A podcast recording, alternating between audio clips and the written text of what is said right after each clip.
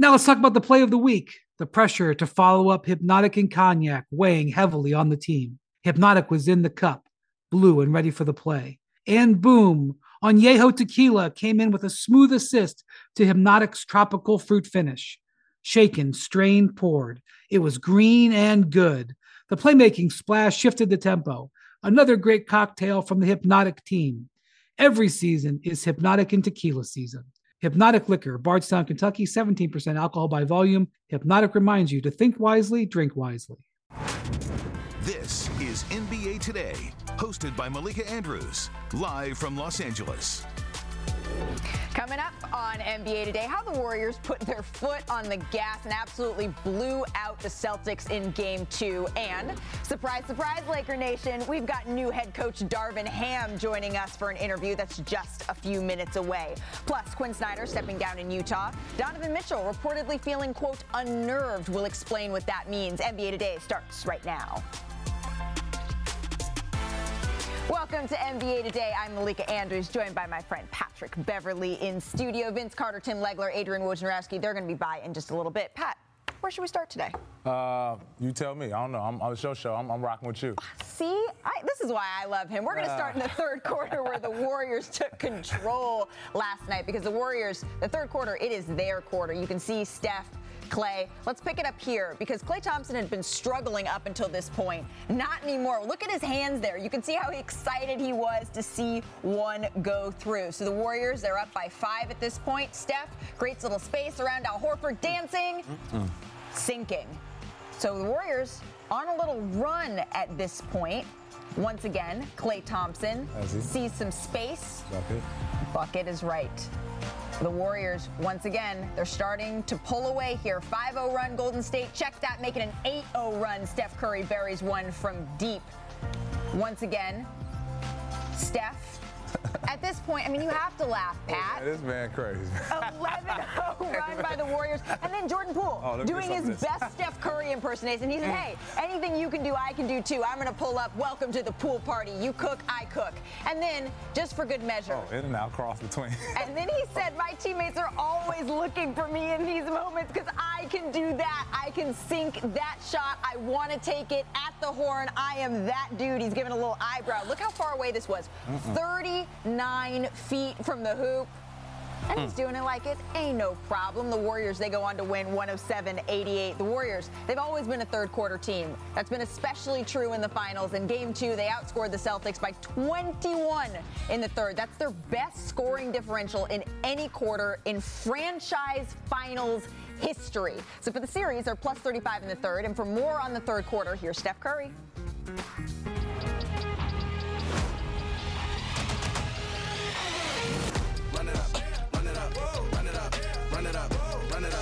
Said we needed to play with desperation. That's what we did. Our third quarter was great, and we got enough separation that the fourth quarter is a little bit easier tonight. Can't get in the rat race with those guys. That's what they want, up and down, just open gym. We know the Warriors is a third quarter team. We talked about it they still came out and, and, was able to, to go on a run. We just gotta be able to answer, and we, we didn't tonight. I mean, we just like coming out in that third quarter. I think we know how important it is to deliver the first punch, try to be aggressive, physical, decisive. I mean, I, I felt like it was coming the entire game. I thought we were playing really good basketball, and we just didn't pull away. But if you stay the course, you continue to play that basketball, it'll eventually go your way. And so, thought we did a good job of that, and you know, we we feed off of it.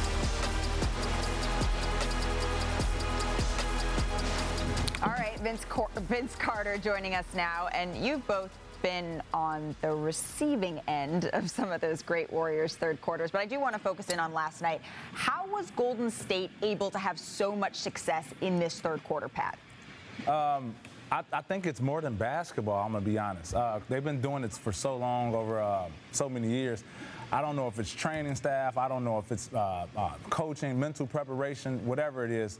They come out third quarter, they explode. Everyone in the league, we we all in the locker room. Hey man, y'all watch out. Y'all know historically they're the best third quarter team to ever do it. So. I, I, think it's more than just basketball. I think you have to give their training staff a lot of credit, getting their bodies ready, and their coaches getting their uh, mental preparation ready. Vince? I think it's mental preparation as well, and, and, and Pat hit it on the head, in my opinion, that it, it, they they understand if we hit first, we can finish the game. It's not like we hit first in the first quarter and then, oh, they're going to make an adjustment in, in the second half. No, this is the second half. We're going to hit first and take them out of what they want to do. We've made our adjustments. Let's go. Let's finish the game. And they have veterans. They have a veteran coach. They have a veteran players that you can just speak that into existence and they know what that means and they execute it in the third quarter. Well, not having been on the receiving end of those corners, but watching them for many years, it seems almost like there's a pacing sense to it, right? They have this internal rhythm that they know when they come out of the locker room, that's sort of the separation time. As long as the Another Warriors level. are plodding along, right? And even if they're down two, down three, eh, obviously we saw in game one it didn't quite come to fruition, but they still had a monster third quarter. Pat, I know you haven't been on the show very much, but we do a little something called It's Over. Run that open that I love so much, please. The bounce, he's going to catch it, put it between his legs, and dump it. Oh, it's over. It's. Over. That's how you do it, right? Like this. It's over. Oh my goodness! It is All so just to remind everyone at home, this is a segment where Vince Carter tells us when in the game it was over in his mind. So when was game? Yeah, see, you got it. Got it. When was game two over, Vince? Yeah. Oh, come on now. Malika, you know, it was third quarter. Like we just talked about it, third quarter with the Curry flurry. Curry set the tone with the flurry of threes, and after that, it was over. Let's run the tape. You see here what they did high pick and rolls, and they have Draymond set a screen on you, set a screen on you. Wait a minute, we got more screens because Gary Payton is coming up the screen, and guess what? It's cold, it's snowing in here because the flurry starts here. Look at the separation because of everybody committing to setting the great screen Grant Williams is out of the plate, can't do anything about it. This when Curry gets going. Now, here it is again high pick and roll up to half court. And you know what that does? The big has a decision to make. Either you're going to run up or you're going to sit back because you don't want to get beat by Steph Curry with his ability to lay it up. Curry flurry. Let me back it up now. Let me take it on forward and keep it moving. Keep it moving. Wait a minute. Jordan Poole says, I want a little bit of this action too. 33 seconds left. There's the high screen again. You see, he has the big sitting on that island. Mmm, Cancun style. I see what you did there. Step there. back three. Bucket. You know what I'm saying? So that's, yeah, he just, he, that's what it's all about. The Curry flurry is contagious and everybody gets into the rhythm and, and gets into that action. Once you see Steph rolling like that, you want a little bit of that action too. And guess what, guys? it's over. It's over. I love it. You got the little Curry shimmy, you have the Curry flurry. Do you see it that way, Pat? That's when it was over, is when Steph started to get his rhythm? No, I seen it in uh, the uh, the post game interview after game one. Hmm. Kind of seen it in their eyes. You know, Draymond was kind of angry. Um, you know, you talk, you seen Steve Kerr, his, uh, you know, the vocals on him was kind of scratched. You know, he let, let let players have it after that game. So I say, uh, I say after that game right. when they start preparing, mentally preparing for game two, that's when I, I kind of knew, okay, yeah, they about to come out. It ain't gonna be close. Yeah, well, the, the the Warriors, they've never trailed in a series at this point in the season 2-0 in yeah. the uh, Steve Kerr era. So you could tell that they didn't want to make this the first. So. That's impressive. Draymond. He had a very Draymond game last night, and you all know this better than anyone that sometimes the impact on winning it doesn't always show up in the box scores. But first, I want to look at the box score. I want to look at his stat line and have you guys break down what you don't see. So you can see right there, nine points, five rebounds, two of three from the field. And Draymond's box score from game two, it wasn't anything special, right? It's not like anything stood out. He was making these huge shots that were felt far right. beyond, but his impact, right? It right was now. felt far beyond this. So, so Vince, what did you see here? Draymond's energy, and, and Pat Bev mentioned everybody after the game talked about you know, that, that was there when their preparation started. You can hear it in his voice. You can see it in Klay Thompson's voice. And here's how he set the tone. We saw game one right here when when uh, Hor- uh, Horford would get the ball on the swing. He had the, the pick of the litter, whatever he wanted. Now he's into the ball. We get a tie ball in 10, 15 seconds into 10 to 15 seconds into the game. That is setting the tone. Now it's not going to be like that today. And it's one thing to talk about it, it's another thing to be about it. And he showed his guys, I'm ready to go. Are you here by any means to get his guy Steph Curry a shot? I'm going to hold you. I'm going to screen you. I'm going to push you out the way. I'm going to do whatever to get my guy shot and get him rolling because he understands how important Steph Curry is. Here it is again. Grant, you're going to push me. I'm going to push you. I'm going to screen you. Then I'm going to go to screen you, White. Oh, then I'm going to go screen you, Horford. Guess what? wide open shot because he needs to get his guy going. Now he said, I'm gonna do whatever it needs to take. I'm gonna talk to you, I'm gonna push you, I'm gonna say whatever, and I'm gonna Yeah. let you know we here. And that's what he does. He sets the tone on the floor Mm. and off the floor. And like like Pat Bev said, it was set before the game started of game two, and that this put them in the mentality of when the game starts, this is what we're gonna do. So here's the thing. Uh, obviously, I mean, you can look at me. I've never played in the NBA. No, you haven't. But uh, yeah, You see them arms. Chill. I could. Relax. Yeah, see, I could. but but here's the thing. I, I've never played in the NBA, but when I was watching the game last night, and then when I was listening to everything post game, I understand. As someone who grew up in the Bay Area, watching Draymond Green over the years, I believe that his energy is so contagious for Golden State. I do understand that that is something that can lift and push this team.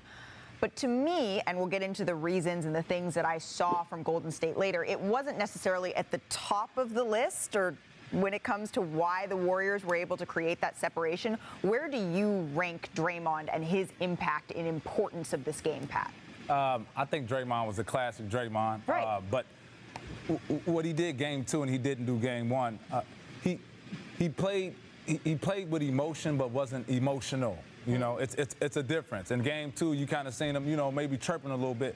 First play of the game, he gets the jump ball. He doesn't say a word. Okay, cool. I'm supposed to do this. Let me calm down. I'm calm. My team is calm. I think when you get that version of Draymond, the uh, playing with emotion but not emotional, and trust me, I, I'm one of those guys too who plays with a ton of emotion, but finding finding that, that you know that that balance of of, of, of, of- helping your team and not hurting your team. I think he came out with a great attitude, and I think that's propelled them into uh, you know into a, to, a- to a good game. Okay, you mentioned the chirping. Vince, I, I want to focus in on the second quarter, the dust up with Jaylen Brown. No technical foul called.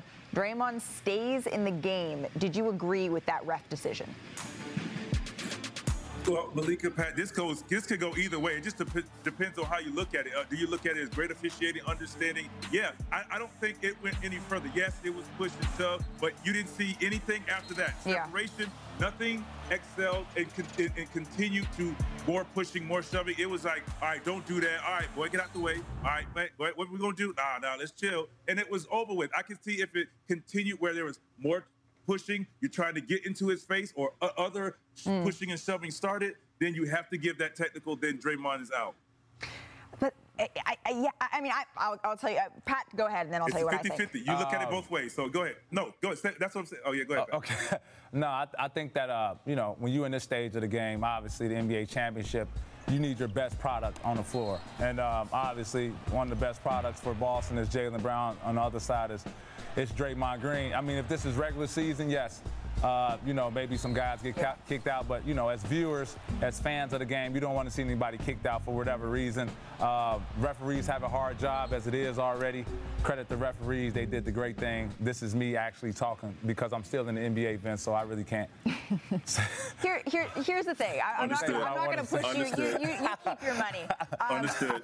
I hear you loud and clear. I would have made the same call that Zach Zarba did, I think, just because again, I could I, I understood the argument for double techs, right? But when one player already has a technical foul and you know that it's going to uh, uh, result in an ejection for one player and not the other, I saw Jaylen Brown say that he thought that potentially maybe Draymond was trying to pull his pants down. In that video, you could see a little grab there. I don't know the y'all intent. I mean, that's that's what. Jaylen said. I don't know what the intent was, but I think it was the correct call. He said that. Yeah, he said that he thought that, that potentially there was a little, a little pants pull going on there. Um, Very strategic. But maybe he was just trying to get up and needed a, a handle to do so. I don't really know. But if I was Zach Zarba, I I think I would have made in that building with the stakes that, it, that, that there were, looking at the fact that one tech, one foul, one player, geez, one tech foul player, one player already had a technical foul. I, I can't fault above. him for making that call. It was a, it was a, a coin flip. Shout out to the referees, some of the best referees to ever ref See? any, any sports game in history. Shout out to Zach. I like Zach. All right, still to come though on NBA today. He's a two-way player, people. Does Pat Bev agree that Steph's defense has become elite? Hmm, we're gonna get into that. And uh, speaking of guards out west, Adrian Wojnarowski reported Donovan Mitchell is quote unnerved with Utah's fluid situation. We'll explain and dive more into that. And you can't talk about the West without talking about those Lakers. So we'll speak with new head coach Darvin Ham shortly. Do not miss that. NBA Today rolls on.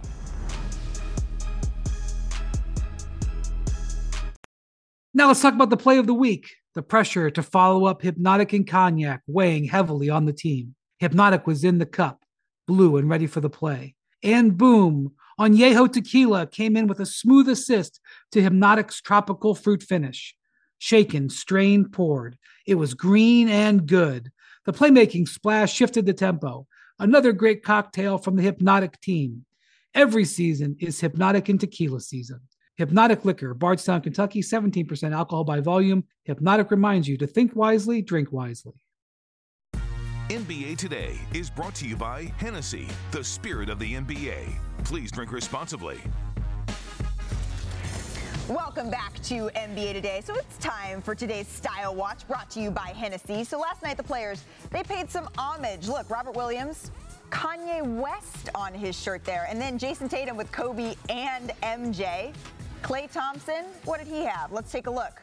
Oh, all right. Bone Thugs and Harmony, and then I oh Jordan Poole, upside down with Stranger Things. I see you. Welcome back into our LA studio. So these are a few of my favorite things. Well, at least some things that stood out to me from last night's game. So, number one, I want to talk about Steph Curry, but not for the reason that you might think. Everyone wants to talk about his offense through the first two games, and rightfully so. But his defense, that's what stood out to me. Shout out researcher Schwartz for this because Steph leads all players in scoring this series. But when he is the primary defender this series, the Celtics are 5 for 18. So let's get more specific with these numbers. 2 of 8 when Mar- for Marcus Smart. Jaylen Brown, 1 of 4. Tatum, 1 of 3. And Derrick White, one of three. That is the second lowest field goal percentage allowed. And watching the game, it kind of reminded me of one of my favorite press conference moments from this season. So let's take a look and a listen to Steph on May 16th. Being the two-way player that you are, you know, on both ends, but when you when you when you looking at film. when you looking at film, Hey Raymond, you got Good, put good, good job. Thanks for you worded that. That's not exactly what I emailed you, but close. Yes, keep going. He hit him with the yes, I am. Keep going. All right. Who better to talk about defense than three time all defensive team member Pat Bev? So, Pat. I should have been four. They cheated me this year. All right, it should have been four. That Voters, there. take right. note. Now that we've we've got that out of the way. Okay, my bad. No, you're good. yeah, how have you seen him become a better defender, or have you over the years? Um, two-way player. No. a cone. He's not a cone though. He's- Okay. He's, for sure not a cone. Yeah. I think that uh, his. I don't know if it's him who challenged himself. I don't know if it's his uh, the, the coaching staff, Steve uh, Kerr, or his teammates Draymond, but it was a, a light switch where he just, you know, it's all defense is all about will anywhere. Anyway, and, and he just switched, uh, flipped the switch. He's been uh, he's been giving it. He's been real handsy. He's been sliding them left and right, and um, I'm impressed. But this has been going on for the last four or five years. He's, he's improved defensively the last four or five years. So give him credit. Get a, give his training staff credit. Give him credit. Uh, whatever it is, because uh, it's it's helping. Oh, and that's from a three-time defensive, Yeah. uh, all-team de- Yeah. defensive player. Should have Four. four. Should have. We'll go with four for you. All right. The second thing, Pat, that Yeah. jumped out to me. Please never man me again. Oh. Kevon Looney. Thank you. His impact was felt from the beginning of the game. I legit jumped off of my couch Yeah. when I saw that he'd recorded three steals in the first quarter. He had five steals the entire postseason leading up to that. That was his first multi-steal game ever. Not to mention the Celtics, they were 0 and 6 when he was the primary defender last night. His plus minus. It's not really my favorite metric, but it was tied with Steph and Otto Porter Jr. for the best of any player in the game. So, how much of a difference maker to you was Looney? Because to me, he was up there. Yeah, I think he's I think he's one of the main catalysts. I mean, I think when you speak about consistency from players, uh, this entire playoffs, I, I'm, I'm uh, Looney is definitely top three for sure. Uh, if you th- th- if you talk about the best centers uh, this round, you talk about the best centers last round. I mean, he's been winning his matchup. I mean, uh, last round he, he guarded Luka. Uh, I think he ended the game with like 22 rebounds, something crazy Yes. like that. Last night he he went six for six. He didn't he didn't miss a shot. I mean, he's been playing his butt off, and he's been doing it for years, years, years. You know, since he's been with the team. So credit to Looney. Credit to Gary Payton. Uh, broke his arm, came back. I don't know anyone who works in America who breaks their arm and come back to work willing to work four weeks later. So credit to him. Credit to Wig. I honestly thought if it wasn't for Steph, Wig should have. Wig definitely should have got the MVP of last round. He played both ends of the of the, of the field for them. So uh, man, I, those three, those three, the others, I like how they how they've been playing, and they're a big key to success. It sounds like we need a list of Pat Bev's things, but since these are my things, I'm going to stick with Looney. And just I heard, I heard he agreed with me. All right, my third thing, Pat. Let's take a look at the Celtics starting five last night. Six points combined from Robert Williams, Al Horford, and Marcus Smart. I applaud Robert Williams for being out on the floor. He looked a little hobbled. I know this knee discomfort is something he's going to be fighting through the entire postseason, but it's not just him. The moral of the story for my third thing is help wanted for Boston. It can't just be the Jays and a side of Derrick White. Vince, I need some help here. If the Celtics are to win this series, who can be a reliable third option? I think Derrick White has been playing very good basketball, and I think he can help the Celtics and, and, and as well as Al Horford. I mean, you can get something from him. I mean, after having a big night, I knew the response defensively for the Golden State Warriors was to right. cut his water off. And you know, Draymond Draymond said one thing that that kind of you know, if you look at that that that that stat sheet, you said he said he talked about the three point shooters and the names that he named. Okay, remember the names that he named, and then look at the list again. Yep. people that you talked about: Marcus Smart, Al Horford. So you best believe they were on the radar with cutting their water off. Yeah, uh, uh, Tatum's going to get his. Yeah, Jaylen Brown's going to get his. But you can't allow those two guys to have a, a great night or okay night, and then the other guys, those three guys, to have big nights, and they shut that down, and that that gave them a chance to win the game. Well, if memory serves, 11 for 15, Derrick White and Al Horford in game one, and so uh, from three, and so it's one of those things where yeah, you didn't necessarily expect that to continue. Derrick White has been excellent. He has those dad superpowers. He's been playing incredibly well since the birth of his child earlier in these playoffs. But you know, when when when uh, Jaylen Brown is taking 17 shots, 17 points is is good. It's fine, but you're going to need a little bit more from him. Jayson Tatum has just been exceptional. A little more from Derrick White, and then if you can get one or the other going, Al Horford or Marcus Smart, to me that could spell a little bit of trouble for Golden State. Still to come though on NBA today, we're going to go one on one with Lakers' new head coach Darvin Ham. That is just minutes away. I cannot wait to chat with him. And one head coach in, another head coach out. We've got the latest on Quin Snyder stepping down and how Donovan Mitchell not too pleased. Plus, two straight games that Boston has gotten beat down in the third quarter. So we'll dive into how the C's can fix that big issue. NBA Today continues after this.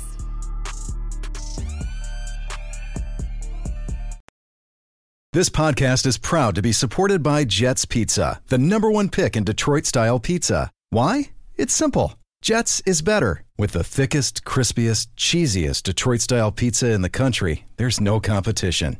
Right now, get $5 off any eight corner pizza with code 8SAVE. That's the number eight, S A V E. Go to jetspizza.com to learn more and find a location near you. Again, try Jet's signature eight corner pizza and get $5 off with code 8SAVE. That's the number eight, S A V E. Jet's Pizza. Better because it has to be.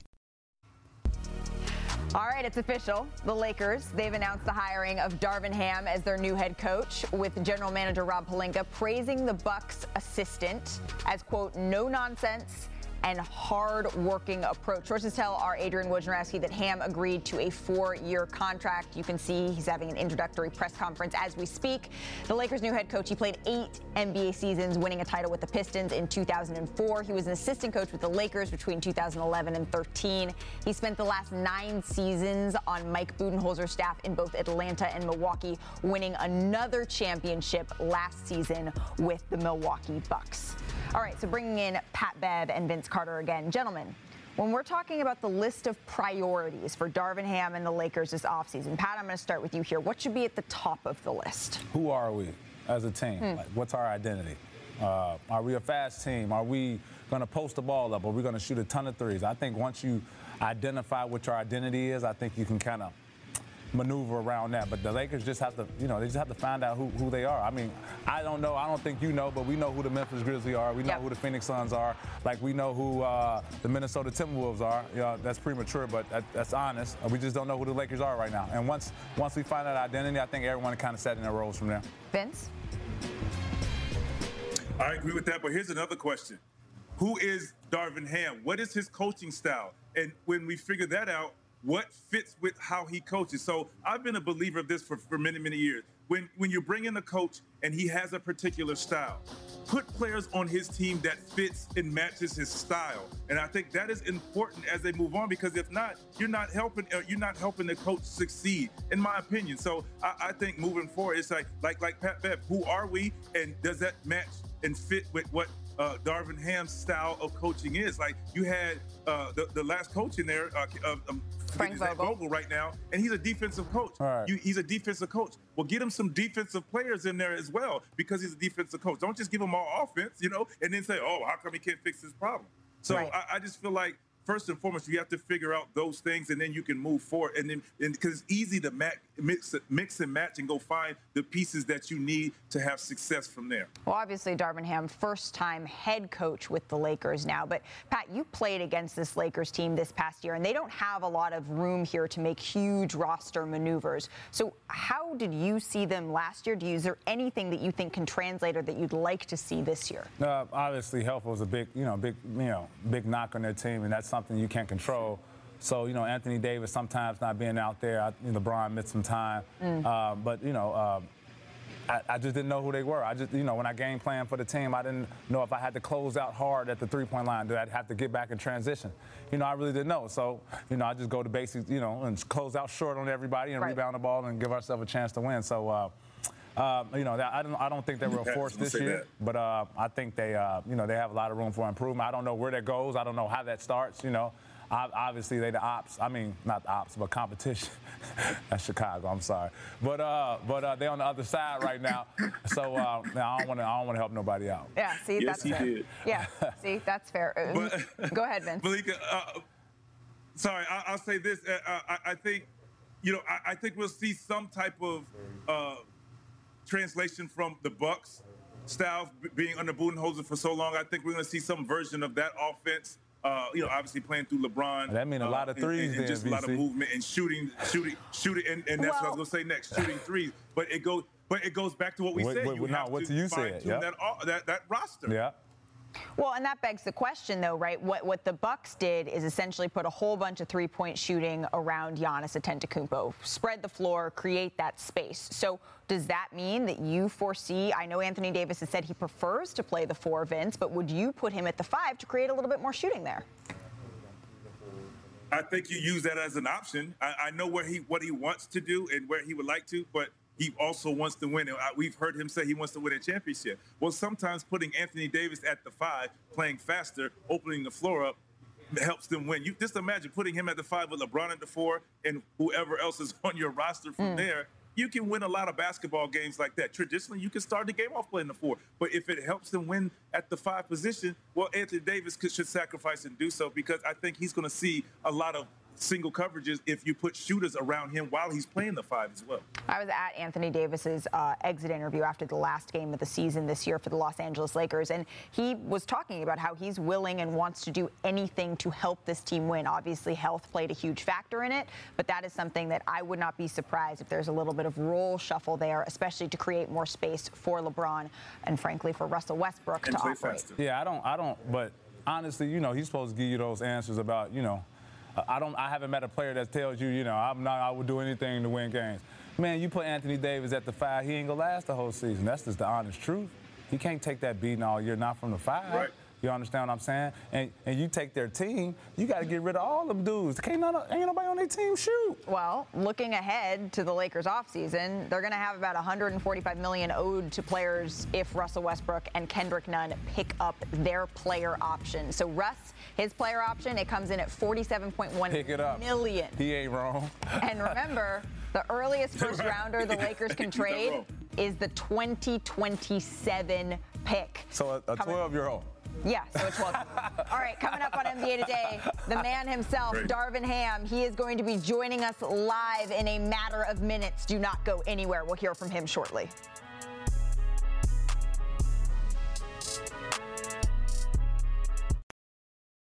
With everyone fighting for attention, how can your business stand out and connect with customers? Easy. Get Constant Contact. Constant Contact's award winning marketing platform has helped millions of small businesses stand out, stay top of mind, and see big results fast. Constant Contact makes it easy to promote your business with powerful tools like email and SMS marketing, social media posting, and even events management. With Constant Contact, you'll reach new audiences, grow your customer list, and communicate more effectively to sell more, raise more, and fast track growth. Don't know much about marketing? No sweat. Constant Contact's writing assistance tools and automation features help you say the right thing at the right time every time. Plus, you can send with confidence knowing your emails are actually reaching your customers thanks to Constant Contact's best in class 97% deliverability rate. Tackle any challenge with Constant Contact's expert live customer support. Plus, everything's backed by their 30 day money back guarantee. So get going and start growing your business today with a free trial at constantcontact.com. Just go to constantcontact.com right now. Constant Contact, helping the small stand tall.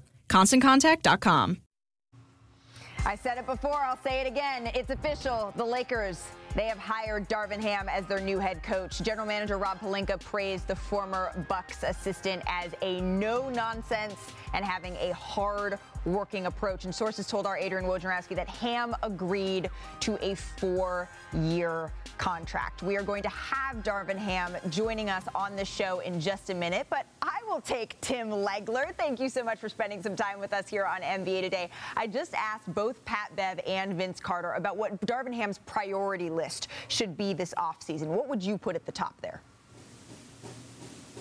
Well, I think for him, it's it's establishing culture of the identity of how you want to play on both ends of the floor. I yep. think that's that's the first thing you want to do as a head coach. You sound like Pat um, Bev. I think you know. Listen, their roster is going to be uh, have an incredible amount of turnover after the third best player. So I think they've got that's on the front office, Malika. They've got to go out. They've got to find some guys that want to defend. They've got to find some younger legs. They've got to find some guys that can run up and down the floor. They've got to get shooting. You know you're tied into the top three players, and a lot of that's going to depend on their health which may be a reach at this stage of their careers and what they've been through recently.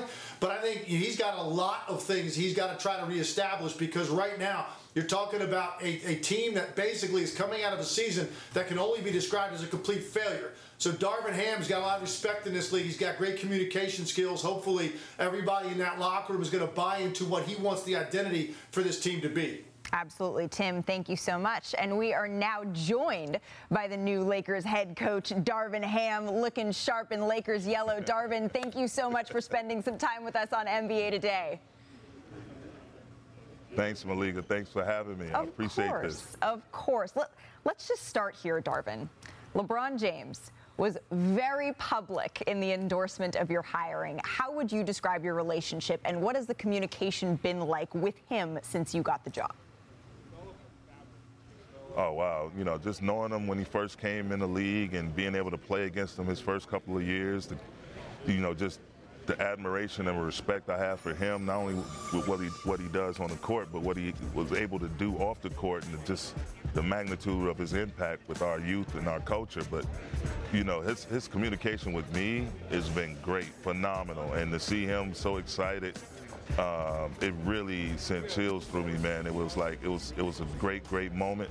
Um, I want to help him. I want to help him maintain that level he's playing at at this stage of his career.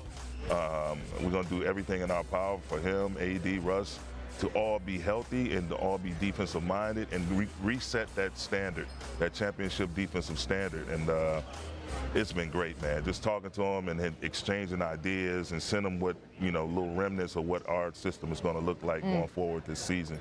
It's been awesome. What was his sentiment It's been great with all of them. When you, he first reached out? Just excited, mm. excited for me. Um, his energy through the phone um, was was unbelievable. Uh, we laughed. We got serious. We uh, just went back and forth. We were like-minded. You know, we're we're both Midwest kids. Akron, Ohio is not too different from Saginaw, Michigan. I just tell you that right now. Yep. but uh, it, it's we have that bond, that common Midwest kid bond, and uh, the type of player he is, he wants to uplift everyone around him. It's not a me, me, me thing with him. It's it's us, it's we, it's ours, and uh, we have to go about our business in that manner. And again, reestablish that championship standard. Mm. Starting on the defensive end. Darv, you and I both know that Giannis is an Iron Man, which is a, a little different from the injuries that have plagued this Lakers team. But what did you learn about coaching Giannis and from coaching Giannis that you can apply to a superstar driven roster like the Lakers? Just, just the care, the care factor of our performance team. Um, just, just the meticulous way they went about making sure his body uh, was in, in high level condition. Um, just off days or recovery days, the way he would recover after games, different uh, methods they use just to keep him hitting on all cylinders. Um, that's something that you know I learned with that championship organization in the Mm. Milwaukee Bucks that you know you have to be on the same page with everybody. We all have to collaborate. We can't look at you know this being your department, this is my department, that's th- that department. No, we all have to come together. We all have to figure out a plan and a way to move forward and, and, and protect our players' health and to make sure they're, they're performing at a high level by being smart and efficient with how we use them and utilize them in workouts on the floor and shoot arounds and practices and what have you. So just being smart and, and he's he's the biggest beneficiary of that beneficiary of that because you see how his level has maintained throughout these years. Absolutely. I, I know from seeing it firsthand that Giannis is meticulous in that. Darvin, what role do you see Russell Westbrook playing next season? I want Russell, you know, we, we, we talked in our conversations, and the, the, the biggest word we used was sacrifice. Mm. I want him to go back to being a pit bull on the defensive end, and everything else is going to flow from there. We're going to implement some different run, running habits that I think is going to benefit him, and some different areas on the floor he'll be able to attack from. But he, he, I want him to set a tone defensively for our team. Just just get back guarding, guarding, guarding. And again, that goes in line with the previous question, you know, when you were asking about Giannis and just the whole physicality of the game and being able to sustain and be durable.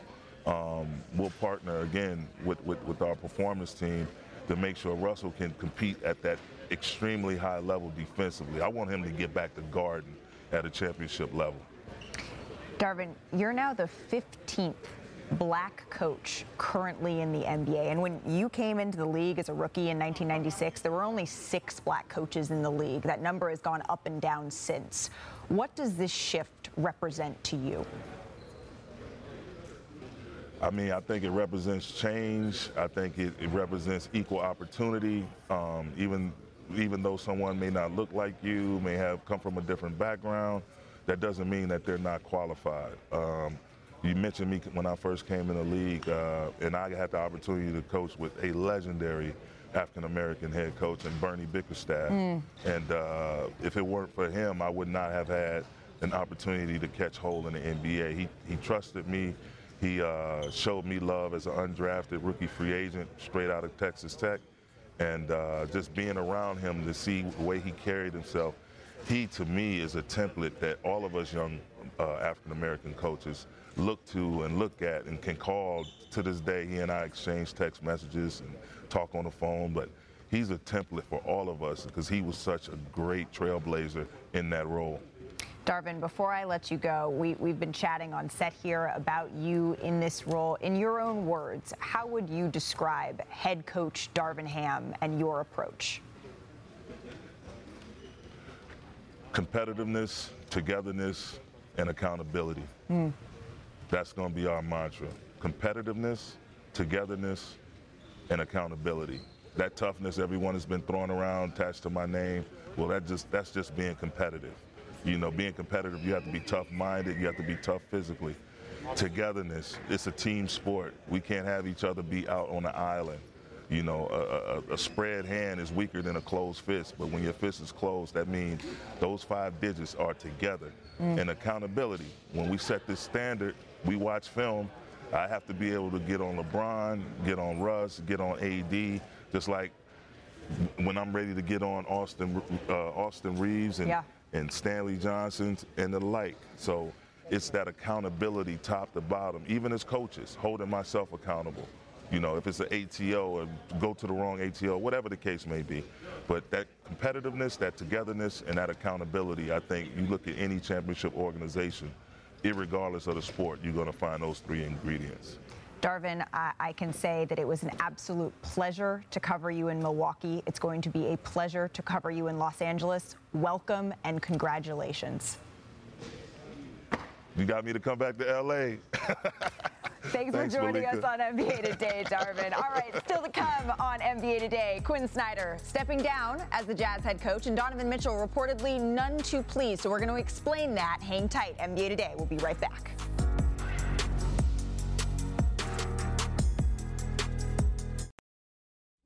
Robert Half research indicates 9 out of 10 hiring managers are having difficulty hiring. If you have open roles, chances are you're feeling this too.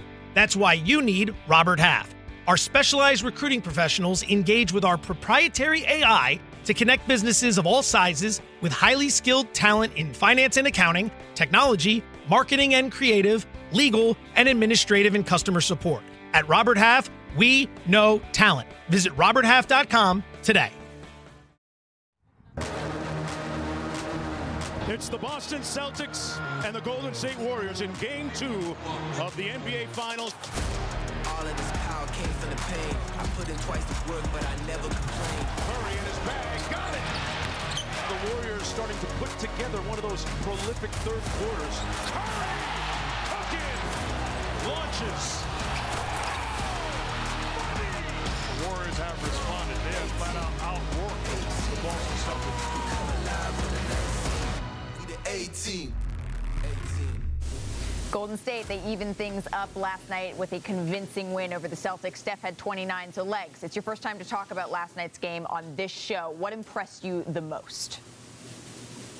Well, I think Malika, a lot's going to be made about Golden State's defense and the dramatic change that Boston had offensively. But for me, I'm looking at the impact Steph Curry's had through two games, and in fact, he's been this good against this defense, despite the fact that Klay Thompson and Jordan Poole really haven't hit full throttle yet. And take a look at the number of ways that Steph Curry impacted Game Two, because it's not just when he has the ball. Here's a perfect example of typical Golden State offense coming from a dribble handoff. This is Steph Curry's presence. You take a look at two defenders jumping out. Draymond Green reads it perfectly, turns the corner, gets a layup. That's all created by the pressure Steph Curry puts on you. I love this one. He's eyed up in a one-on-one situation. Take a look at all the eyes on the weak side. Everybody locked in on Steph Curry. It's a great read by Andrew Wiggins. Sneaks along the baseline. Tremendous vision by Steph Curry. Beats you as a passer. And then this one we talked about earlier, but here's the mistake Boston makes right off the bat. Look at the distance Al Horford does not cover at the beginning of this screen. So as a result, he ends up getting screened by Draymond Green, who was really the initial screener on this.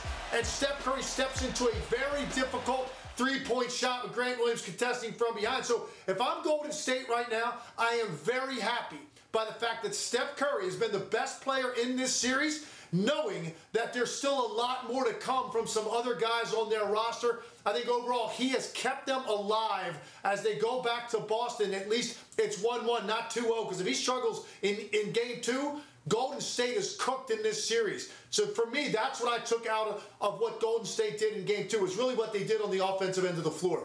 Thank you, Tim. From one Tim to another Tim, I want to welcome in Mr. Tim Bontemps. Obviously, the series is all squared up. We just heard it from Legs. From your vantage point, how do the Celtics respond to such a, Pat Bev's new favorite word, drubbing, as they prepare for game three in their building?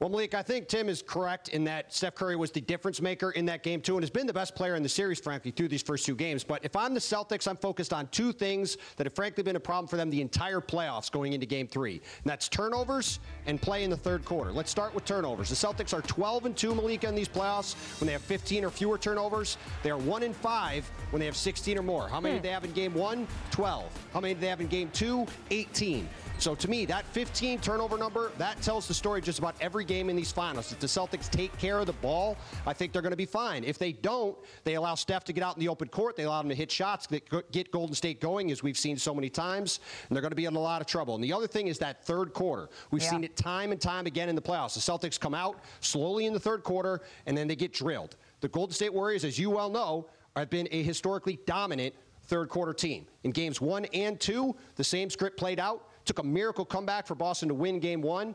They are not going to be able to keep playing that way in the third if they want to win this series. That, those to me are the two things going into game three and beyond. This team has to clean up if they want to win three more games and win a championship. Well, let's see if they can clean those things up. Game three on ABC. Tim Bontemps, thank you so very much. NBA Today will be back in just 60 seconds.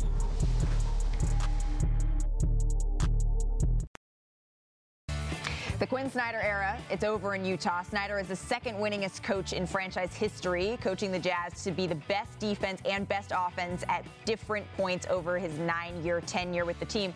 One of four coaches in the play by play era to do so with one franchise, along with Phil Jackson, Gregg Popovich, and Steve Kerr. Snyder, an alternate governor and CEO of the Jazz, Danny Ainge, spoke this morning at a press conference about the change.